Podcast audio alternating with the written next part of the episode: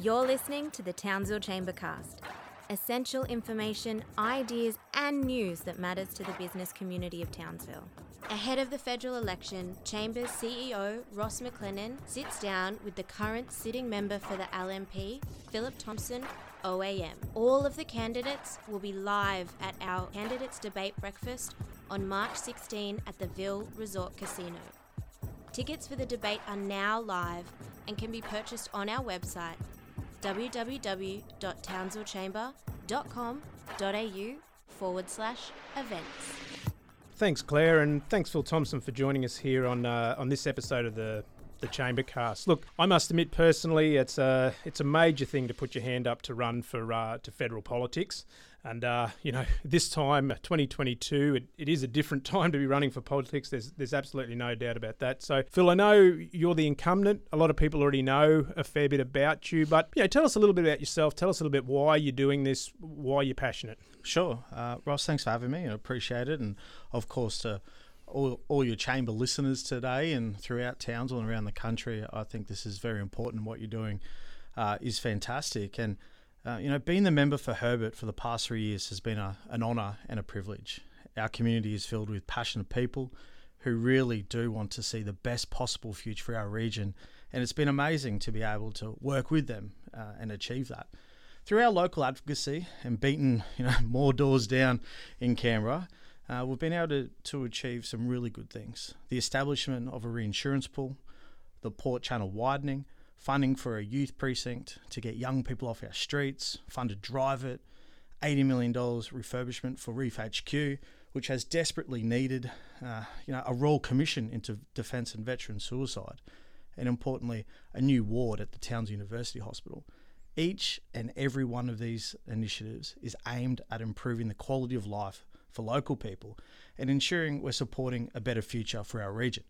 Of course, mate, there's hundreds of uh, projects that were funded over the past three years, but we'd be sitting here all day if we went through every one of them. But one of my proudest achievements as the member for Herbert was ensuring that the $195 million that the, the state Labor government rejected in federal funding stayed in Townsville. It wasn't an automatic transfer of funding to other projects. It was something I had to fight bloody hard to ensure that funding stayed local. It was a huge win for every resident in Townsville the day that we got the confirmation that every dollar of that money would stay here. And ultimately, that's why I'm asking the people of Herbert to put their faith and trust in me again. We've achieved a hell of a lot together, and I want to continue to keep kicking goals with our community to deliver a better future for us all.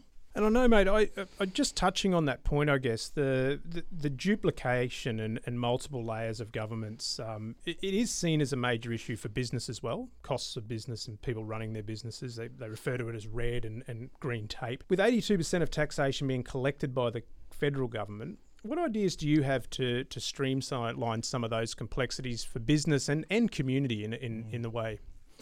That's a good question, mate. And Ross, we know that getting regulation right is critical to business growth. Mum and dad business owners are navigating a sea of regulation imposed of them by governments at all levels, and it's beyond exhausting for those operators who really just want to get on with business of running their business. As you may know, the federal government announced a deregulation agenda to address this growing issue and ensure tangible action is implemented to ease that burden. Our deregulation agenda is expected to deliver somewhere around the $21 billion uh, in benefits over the next decade. We wanted to cont- we want to continue to help uh, build wealth, create jobs, improving living standards, and ensure everyone who has a go can reach their full potential and not be anchored down by onerous government legislation. The first step is to remove duplication. Businesses only want to do the job once, and so they should. To achieve that, we've got to get agencies talking to each other. Left hand talking to the right hand. Instead of each agency acting in silo and going to the business direct. Uh, we're also changing the laws around product safety and information standards, which we believe will save Australian businesses around $136 million every year. We're doing these things to free businesses from the shackles of overregulation, remove the barriers, and get out of the way. Another important initiative is an investment in new technologies to make it easier for industry to seek environmental approvals on major developments and slashing the time it takes for small to medium operators to report when lodging mandatory information. These are practical measures that have far reaching benefits.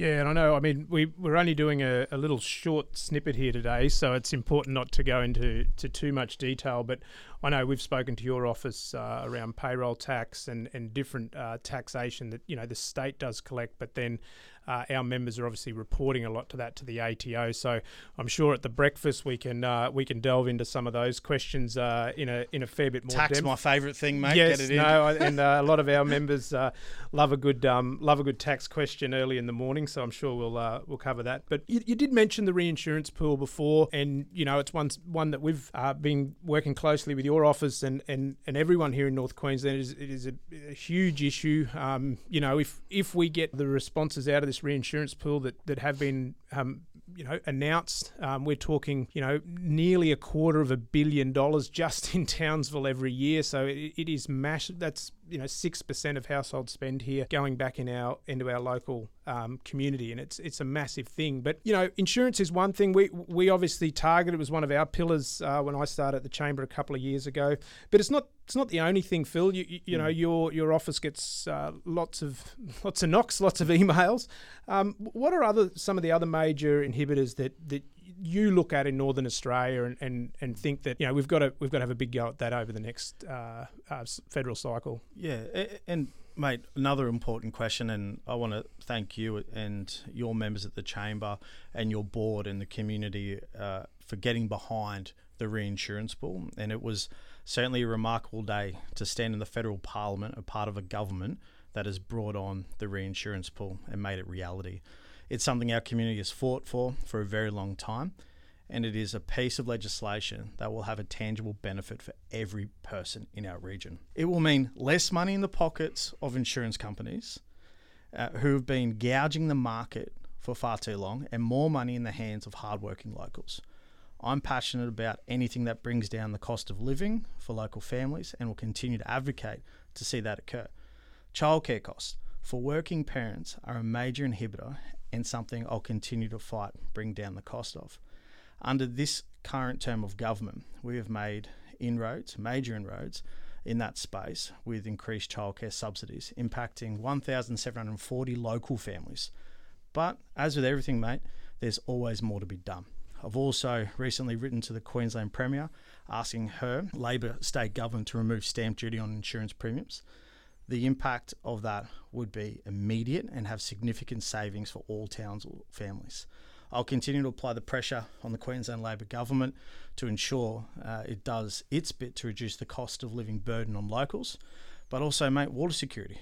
Uh, water security is one of the the single biggest issues facing North Queenslanders and Northern Australia more broadly, and it is totally unacceptable to me that we have not seen a single drop of water from either stage one or stage two of the Haughton Pipeline project.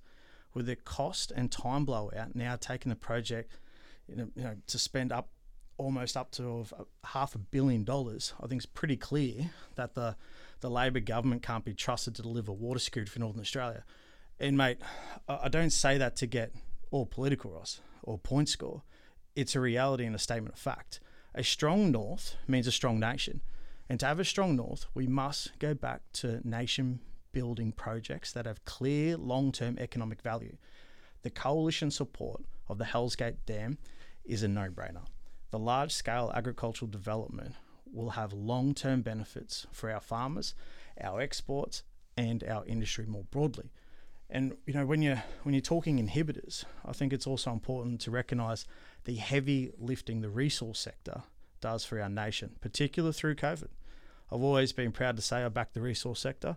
Coal is not a dirty word for me, but we know from past experience that it is for others.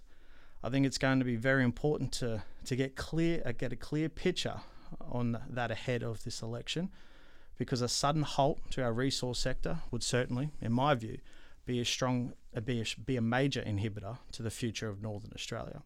We must also acknowledge the elephant in the room, that is youth crime. Townsville's reputation has taken a beating, and until we get youth crime under control, that negativity will continue to be a major inhibitor to the growth of our city.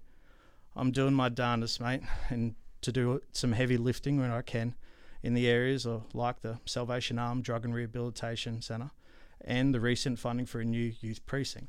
But ultimately, until legislation changes, we're going to continue to see reputational damage to the city and inhibit its growth.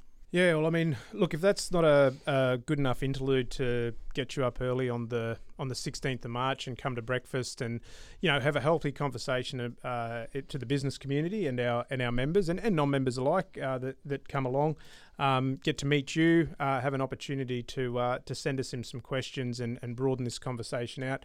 We were trying to make these nice and short and ten minutes for the quicker runners that going up Castle Hill these days. So ten minutes, you reckon? well, we maybe you can get I'll two, two candidates, one up, one down. But um, but Phil, look, thanks heaps for your time coming in. I really appreciate. It. I know you, I know you've been busy, and I know it's been a, a pretty hectic couple of weeks. So I really do appreciate that. And um, if there's anything you want to list, leave our listeners to um, before we go, you're, you're more than welcome. I appreciate that, and I might extend the the, the 10 minute out just a, a little bit of this. but Ross, once again, thanks for having me. Um, but mate, in my maiden speech, in the Australian Parliament, I said that uh, my core values are protecting the Australian way of life, freedom of speech, family, and reward for effort. That sentiment could not be more true today. Herbert is, in my view, the best electorate in the nation. It has a heart like no other. The people in our region stand tall at every challenge. Our business community, our friends and families, they're fighters who never give up when the chips are down and always believe in a better tomorrow. That's why I've worked so hard to help deliver the projects and economic drivers that will support our amazing city and the efforts of our people. Water security, affordable electricity, and job creators are critical pieces of the economic puzzle and must be treated as such. Small and medium business are the engine room of our local economy, and I want Townsville businesses to have the confidence to take risk, be rewarded, and drive our local economy for years to come. It's why we've introduced major tax reform, supported projects like CopperString 2.0, and are thrilled to see Townsville's regional unemployment lower than before the pandemic at 4.5% and a national low of 4.2%, the lowest since 2008. You know, we've got a lot of a lot to be proud of uh, with our great city, and I, I look forward to discussing that with your members at the, the debate in some weeks' time. Good on you, mate. Thanks very much for your time. Thanks for having me. Cheers. 10 minutes is just not long enough, and there are so many other things to discuss. We can't wait to see the attendees' questions and how the candidates respond live on the 16th of March. Tickets for the debate are now live and can be purchased on our website www.townsvillechamber.com.au forward slash events.